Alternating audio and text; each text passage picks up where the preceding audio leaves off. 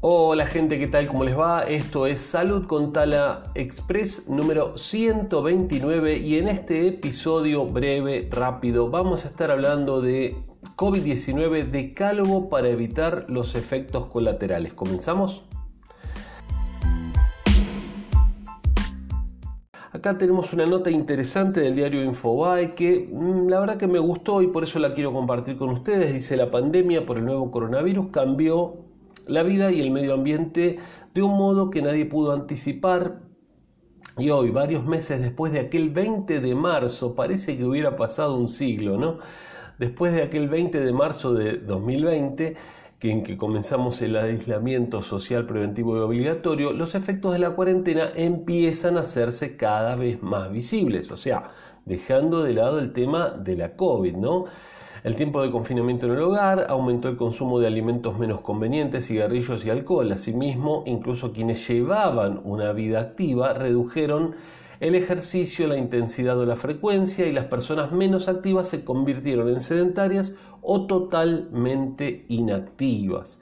El descanso también se vio afectado de la mano de una rutina desordenada que alteró los ritmos de vigilia y de sueño, aumentando la cantidad de horas que estamos despiertos y la necesidad de consumir más calorías que se acumularon por falta de actividad. Este círculo vicioso se completa con emociones negativas propias de la situación que atravesamos, estrés, incertidumbre e irritabilidad. No desesperen que ahora vienen las cosas buenas en, la nota, ¿sí? Bueno, quien fumaba empezó a fumar más, quien bebía alcohol también en mayor cantidad, quienes tenían sobrepeso aumentaron y probablemente ahora tengan obesidad. Eh, se dice, hay una, acá hay una nota, un, un estudio de la Sociedad Argentina de Nutrición que dice que el 80% de los argentinos aumentó en promedio un kilo por mes desde el comienzo del aislamiento. ¿sí? Así que cosas muy malas, digamos, este, problemas colaterales que trajo esta pandemia, además de la propia enfermedad gravísima que, este, bueno, ya, ya sabemos de memoria, ¿no?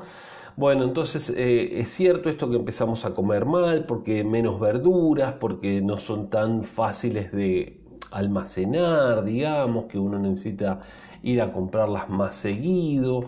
Entonces, bueno, eh, comer alimentos que puedan, procesados, que puedan estar más tiempo ahí en, la despensa, entonces es, es bastante nocivo, pero bueno, es lo que está sucediendo.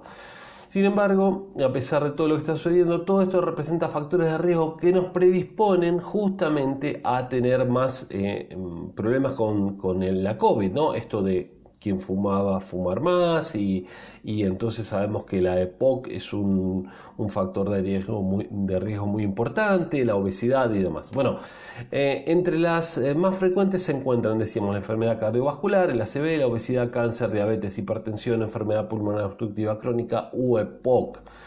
Entonces, eh, también entonces aumentan los factores de riesgo del tabaquismo, la, inactividad física, alcohol en exceso, dietas pobres en nutrientes saludables, exceso de sal, azúcares y grasas animales, falta de vacunación y contaminación del aire. Bueno, entonces de estas cuestiones muchas dependen de cada uno de nosotros. Entonces la nota que se las dejo acá como siempre para que la miren, para que la leen, para que la descarguen si quieren, eh, dice, como consejos para evitar todo esto, realice una actividad, eh, realice una alimentación equilibrada, ¿sí? dentro de lo posible tratemos entonces de cuidar la cantidad de calorías, tratemos de utilizar todas las verduras que podamos, las frutas que podamos, ¿sí? Si fuman es importante que dejen de hacerlo y si no fuman no comenzar nunca. Sabemos que eh, fumar es matarse de a poco y a veces no tan poco y además de lo económico obviamente, pero hablemos de lo saludable. Y entonces, bueno, eh, es un excelente momento para replantearse con mucha fuerza dejar de fumar, ¿sí? mantenerse activo dentro de lo posible, eh, si no hay espacio, si no hay forma de salir, bueno, con la limpieza de la casa, con, con los quehaceres diarios y tratar de movernos todo lo posible, si, si trabajamos frente a la computadora, tratar de pararnos y, y movernos un poco, si bebemos alcohol, bueno, hacerlo con moderación o tratar de evitarlo, respetar el descanso y evitar la deuda de sueño, dice, ¿no? Tratar de acostarnos todos los días a la misma hora es muy importante. Tomar melatonina, podemos tomar melatonina que, nos ayuda a conciliar el sueño. Eh, bueno, también distraernos un poco, cuidar el ocio, mirar películas eh, y demás pero sin, sin abusar tampoco de lo que decíamos, estar sentados todo el tiempo, conservar una mente activa, leer, eh, leer, hacer algún crucigrama y, demás cosas, mantenernos activos es importante y no hacernos tanto problema con las redes sociales, la política y lo, y lo económico que bueno, ya si Dios quiere mejorará en el futuro aprender a controlar el estrés, revisar la actitud en sus relaciones, ahí familiares y demás, y no abandonar la consulta médica, es lo que dicen, ¿no? Sobre todo si uno tiene una enfermedad preexistente, bueno, tratar de controlarse con el médico, de ser posible, si hay factores de riesgo, edad y demás. Bueno, este, esto se va, se va haciendo cada vez más largo, cambiamos los turnos y demás. Pero si tenemos una patología y teníamos que ir al médico, bueno, tratar de comunicarnos con el médico, ver qué podemos hacer, no abandonar los tratamientos porque eso sería muy grave también.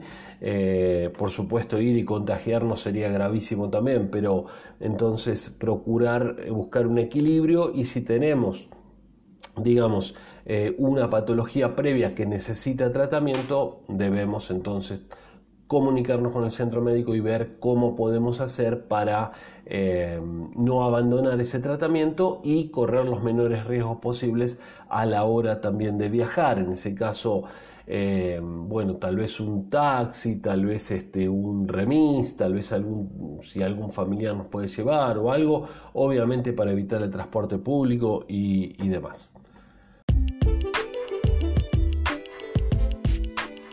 Gente, espero que les haya gustado este episodio. Se hizo un poquito más largo, pero me, pareció que la nota estaba muy buena y que valía la pena repasar este tipo de cuestiones. Soy Sergio Taladriz, farmacéutico, fundador, director del Instituto Taladriz y los invito a que se suscriban a este podcast o a este canal si lo están viendo en YouTube.